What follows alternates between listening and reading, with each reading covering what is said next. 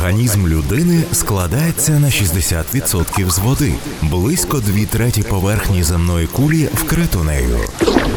А яке місце займає вода для міста? Які загрози та можливості несе? Щопонеділка о 10.00. Авторська програма Олександра Шевченка Закрийте кран про місто і воду в ньому. Почніть ранки з ковтка. Привіт! В ефірі Urban Space Radio. Мене звуть Олександр Шевченко, і це є програма Закрийте кран. В цій програмі ми спілкуємося про воду, її відображення і прояви в наших містах. Це є п'ятий сезон Urban Space Radio, який називається П'ятий район. В ньому ми спілкуємося про різні райони, їх проблематику та закономірності. Цей проект не був би можливий без підтримки наших партнерів е, із Бюро міжнародного співробітництва США USAID. Нагадаю, що ми виходимо щопонеділка о 10 годині ранку протягом наступних кількох тижнів. Всього у нас є 8 епізодів. Сьогоднішній епізод називається Вода із крану. І ми поговоримо про те, чим в місті є питна вода, наскільки вона важлива, і що навколо неї рухається, утворюючи певний тематику, певний прошарок тем та питань, які важливі в міському просторі. Людство протягом власної діяльності, власного власного життя турбувалося про основні два питання, які пов'язані із питною водою, щоб її було достатньо і щоб вона була чистою. Певним чином, емпірично на власному досвіді вони визначили, що проточна вода має набагато менше ризиків в порівнянні з тою, яку вони намагалися зберігати. Ризиків, які були пов'язані із е, розповсюдженням е, інфекцій, збудників, хвороб або із простим застоюванням та певним пошкодженням їх водних властивостей. Так, е, ми маємо древні відсилання до перших водогонів, водопроводів та каналізації ще до нашої ери в епоху інської цивілізації, в епоху цивілізації Вавилонської, е, давнього Риму, давнього Китаю. В різних куточках світу люди незалежно один від одного віднайшли цей спосіб отримувати необхідну свіжу воду в необхідних е, кількостях регулярно і користуватися задля свого блага. Вони її цінували. До нашого часу, проходячи через епохи середньовіччя, ми дещо втратили цю властивість, це відчуття цінності води і робили багато дурниць протягом нашої е, з вами багатотисячної історії. Хоча, з іншої сторони, всі прекрасно розуміли, що час наш е, без води фізіологічно обмежений буквально е, кількома днями. Яким чином тоді відобразилася необхідність питної води, чистої питної води на плануванні міст на урбаністиці? Яскравий приклад, 1854 рік, е, Вікторіанський Лондон. Е, і такий собі район Сохо. З нього тільки-тільки виїхали багаті аристократи, і там залишилися одні повії, е, одні неблагополучні сім'ї або ж злочинці. Це невеличкий район, але в ньому все більше і більше накопичувалися проблеми. Одною з таких проблем було переповнення стічних канав та вигрібних ям. І тоді, після мовчазної згоди міської адміністрації, їх почали скидати в темзу. Не е, потребувалося багато часу, щоб е, спалахнула чергова епідемія холери. 19 століття Лондон був е, дуже сильно вражений е, цими епідеміями, але в даному випадку дуже багато летальних випадків, 127 випадків за перші три дні, зосередилися навколо саме цього району Сохо. Тобто, завдяки тому, що вони скинули води в темзу, якимось чином через ґрунтові води вони самі себе заразили. І тут на сцену виходить Джон Сноу. Не Джон Сноу із Ігор Престолів, а Джон Сноу як е, прабатько сучасної епідеміології. Він категорично не погоджується з тим, що холера передається через погане повітря. Він робить польові інтерв'ю із мешканцями Сохо. Він ходить від дверей до дверей і встановлює е, взагалі закономірність того, що майже всі, хто е, загинули контактували із водою або із бюветом, або із е, водною колонкою конкретною, яка знаходилася в центрі на Броуд-стріт. Таким чином, е, його гіпотеза базувалася на тому, що збудник цієї хвороби міститься в воді. І так, пізніше холера е, підтвердила своє розповсюдження через воду. А на той час е, він все ж таки, незважаючи на тотальне несприйняття його ідей, домігся того, щоб просто зняли ручку з цієї колонки, і епідемія спала. Таким чином, е, через кілька років вийшов закон про те, що е, стічні води необхідно очищати від е, фекалій та гнойних субстанцій, перш ніж скидати їх в річку. Можливо, це стало, в принципі, початком до того, щоб в Європі масово з'явилася каналізація до закінчення 19 століття. Поглянемо на сучасні міста. Вони користуються здебільшого або артезіанською водою, яку ми отримуємо із свердловин, які е, пробурюються через е, водонепроникні шари, або поверхневими водами, тобто це ті води, які знаходяться на поверхні. Е, та можуть бути в вільному доступі, та атмосферною водою. Це та вода, яку ми отримуємо у вигляді осадів. Е, сучасні міста побудували навколо питної води та забезпечення питною водою населення цілій індустрії. Причому е, в цій індустрії, в цьому, в цьому секторі є як державні, так і комерційні гравці. Як держава, так і бізнеси працюють над тим, щоб забезпечувати нас в місті питною водою. І поглянемо е, трошки з іншої сторони, за деякими туристичними рейтингами європейських країн, Україна е, має найгіршу питну воду у водопроводі, і яку категорично не рекомендують пити тим людям, які подорожують е, до України. Е, і дійсно, вони приміряють це на себе, тому що в більшості європейських країн, особливо північних, таких як Німеччина, Швеція, Фінляндія, Данія, вода настільки очищена, що її можна пити із крану. І тому такі е, феномени, як доставка свіжої бутильованої води, в принципі, не мають сенсу. В Україні дійсно це питання треба розділяти в залежності від джерела цієї води. Е, ми маємо достатньо великі ризики того, що несучасні системи очистки або застарілі труби і комунікації створюють ризики стосовно того, яку воду ми отримаємо із крану. Але в той самий час Сьогодні люди можуть собі дозволити е, більше е, з точки зору економічного зростання, економічної впевненості, і можуть купувати собі воду із е, доставки, бутильовану воду. Яким чином взагалі ми її отримаємо? Так, ми пробурюємо свердловину, викачуємо звідти певну воду, вона має свій природній смак та запах, вона може отримувати певну первинну обробку. Існують такі підприємства або такі підприємці, е, на прикладі кав'ярень, які потребують воду певного складу. В такому випадку воду повністю е, очищують е, за, наприклад, системою. Зворотнього осмосу, і потім мінералізують, наповнюють її мінералами в певній кількості за певної необхідності. Тому ми маємо розуміти, що будь-яка вода з будь-якого місця вона має свій Е, запах, е, колір, смак і, відповідно, мінеральний склад. Ми плавно підійшли до того моменту, коли ми можемо зачитати ваші питання та коментарі стосовно е, цієї теми, яку ми запропонували за кілька днів до цього ефіру. Отже, один із читачів пише, що він має чайник для питної води з фільтром та особливо не париться. Стосовно цього е, існують різні думки, і основним е, аргументом тут буде те, в залежності від того, який це фільтр. Сьогодні в містах встановлюються залежно від е, місця, від призначення різні ступені фільтрації. Певний перший ступень він відділяє від води усі видимі тверді, тверді частки, інший може бути насичений фільтром, який є на основі вугілля.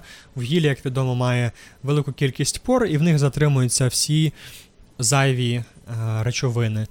Що стосується подальшого фільтрування, тут вже потрібно узгоджувати це з тими потребами, для яких ця вода використовується.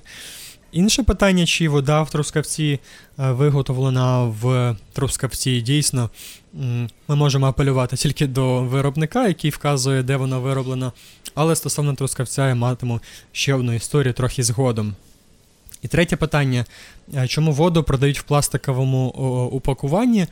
Насправді відповідь є е, досить прагматичною та економічною. Сьогодні на ринку продуктів, особливо харчових, е, ми маємо розуміти, що упаковка дуже часто коштує навіть більше, аніж те, що є всередині. Так, е, упаковка печива може бути дорожчою, ніж саме печиво, так і упаковка води може бути дорожчою, ніж е, сама вода всередині. Тому, звісно, будь-яка інша упаковка буде дорожчою. Скло або залізо буде дорожчим, ніж пластикове, тому наразі ми маємо от таку от ситуацію. Повертаючись до теми води в криницях, води в бюветах, моя бабуся досі набирає воду в бюветі е, в криниці і не жаліється. Вона звикла, вона знає, що ця вода в цьому районі має такий запах. І окрім запаху, це прекрасна можливість для неї е, соціалізуватися. Тобто мережа цих бюветів по всьому місту вона сприяє тому, щоб е, люди все ж таки більше комунікували між собою. Це є трошки, можливо, дивним, але ми потроху втрачаємо місця класичної комунікації в місті, і бювети все ж таки залишаються такими, де відбувається взагалі взаємодія людей різних, людей різних поколінь, різних інтересів. І це насправді створює е, різноманітність міського життя. Це те, до чого прагнуть е, урбаністи, які планують міста. Вони прагнуть до людей різних, е, які будуть контактувати в цьому новому місті.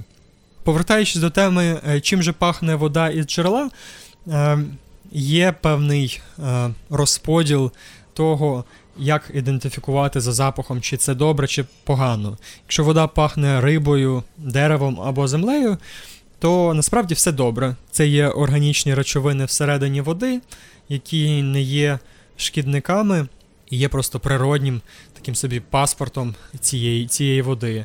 А Якщо ви відчуєте запах тухлих яєць або ж е, болота, це є сірководень, і це насправді теж нормально, скажімо так. Це є природній е, запах цієї води з цього водоносного горизонту. Якщо ви відчуваєте яскравий запах хлору, то це це дійсно хлорка, і яку використовують для очистки. Мінерали, які входять до води, також додають її смаку. Були питання стосовно натрію. Вода з високим вмістом натрію має трошки пильно-мильний запах. У вас є відчуття, що у вас залишається щось в роті.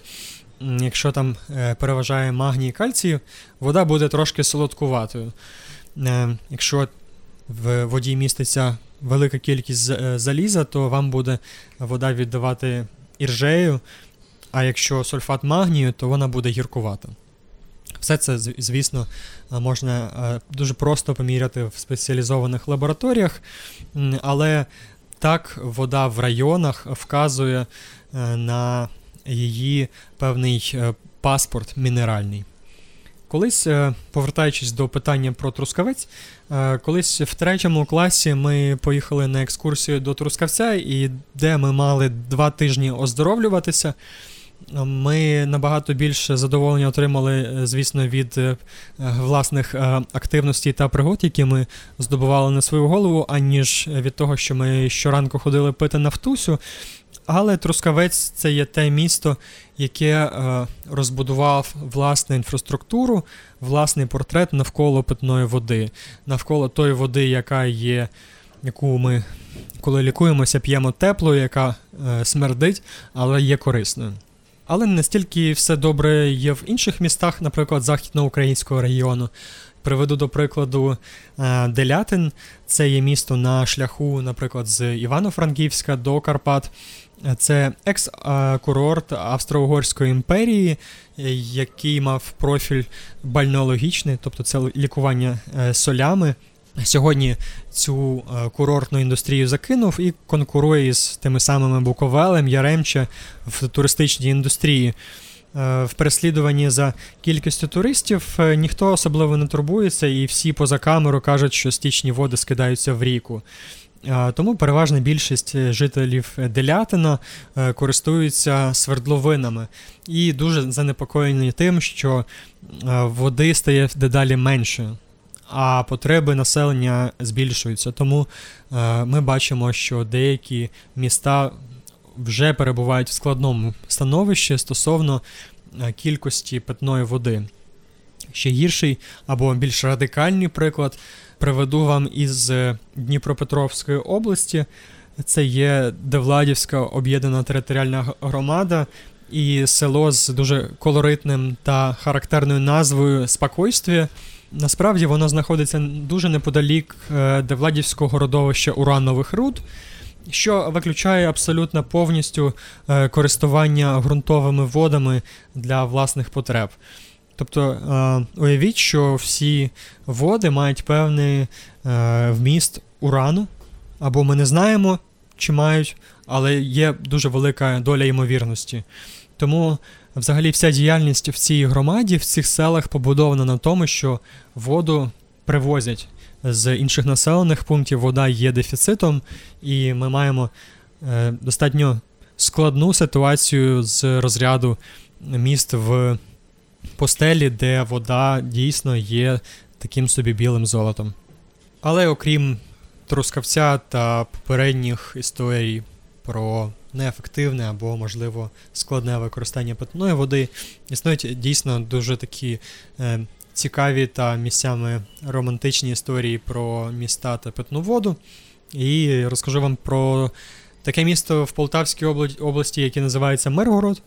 Він своїм корінням йде аж до 13-12 століття, тобто досить старе місто, про яке багато чого писав і Гоголь, і Шевченко. Але я маю до нього зовсім інакший сентимент. Звідти походить мій дідусь, і я е, з самого дитинства дуже часто їздив туди щоліта на тиждень-два і проводив е, час поза містом.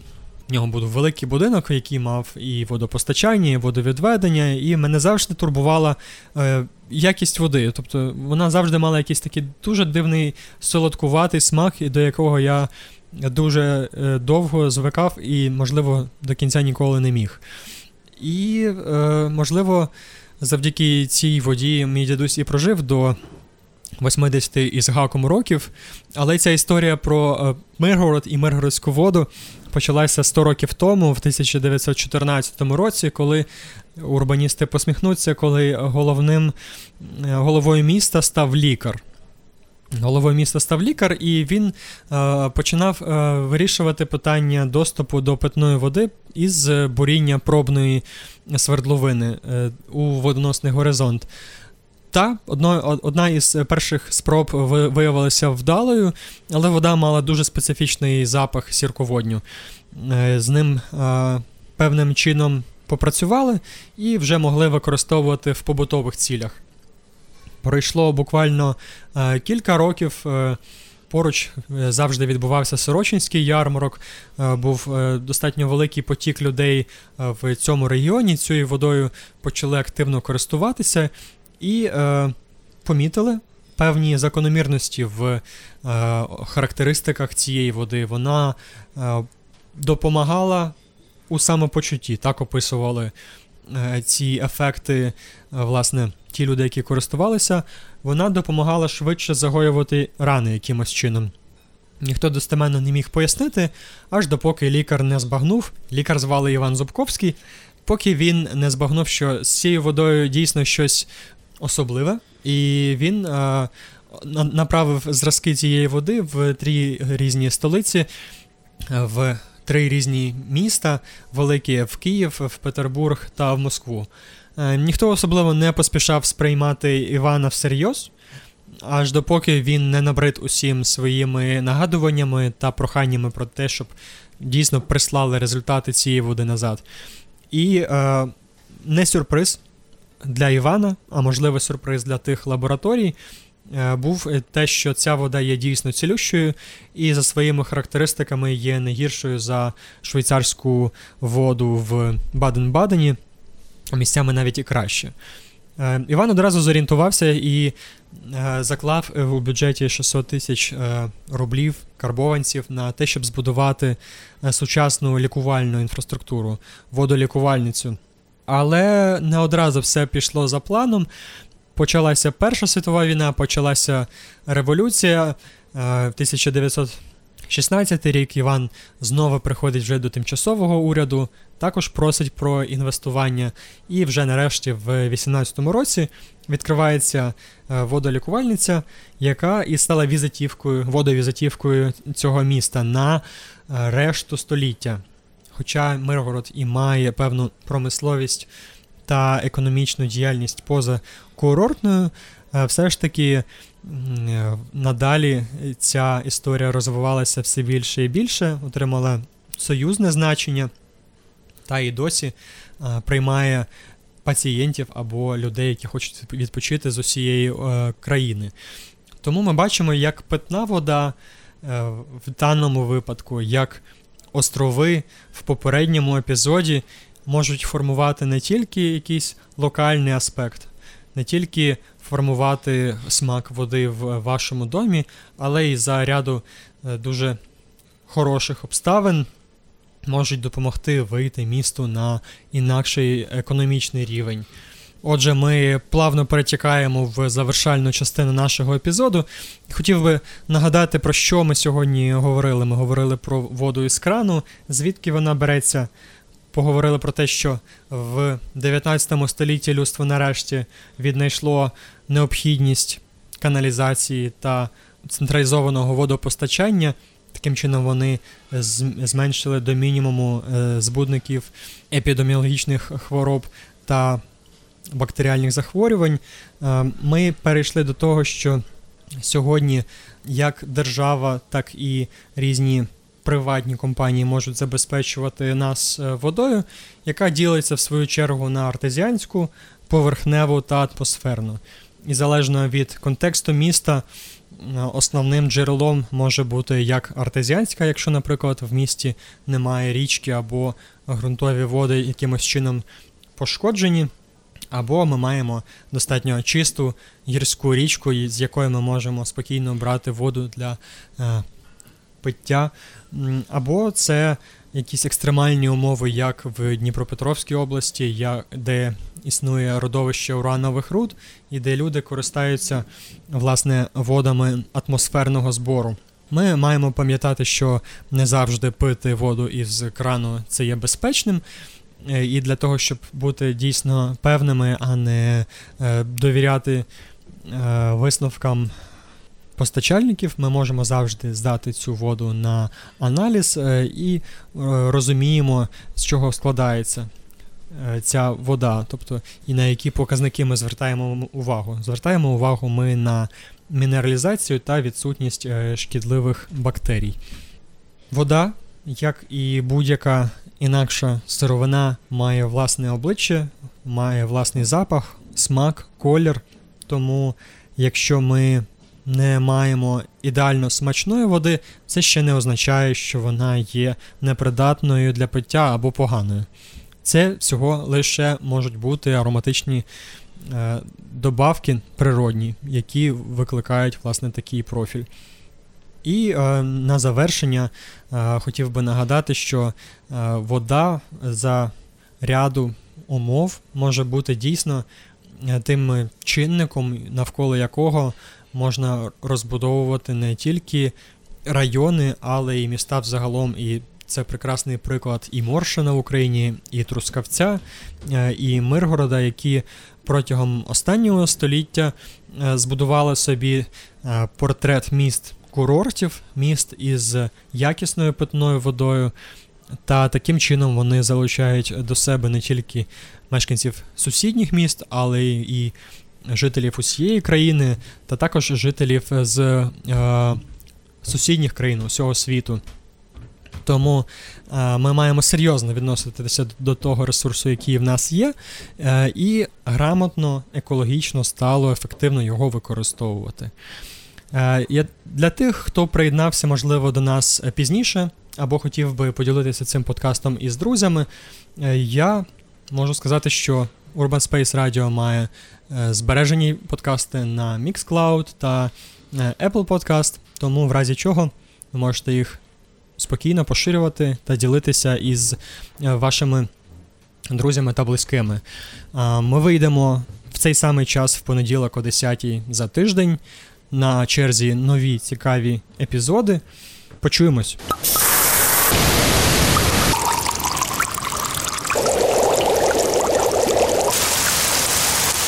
Організм людини складається на 60% з води. Близько дві треті поверхні земної кулі вкрито нею. А яке місце займає вода для міста? Які загрози та можливості несе? Щопонеділка о 10.00. Авторська програма Олександра Шевченка Закрийте кран про місто і воду в ньому. Почніть ранки з ковтка.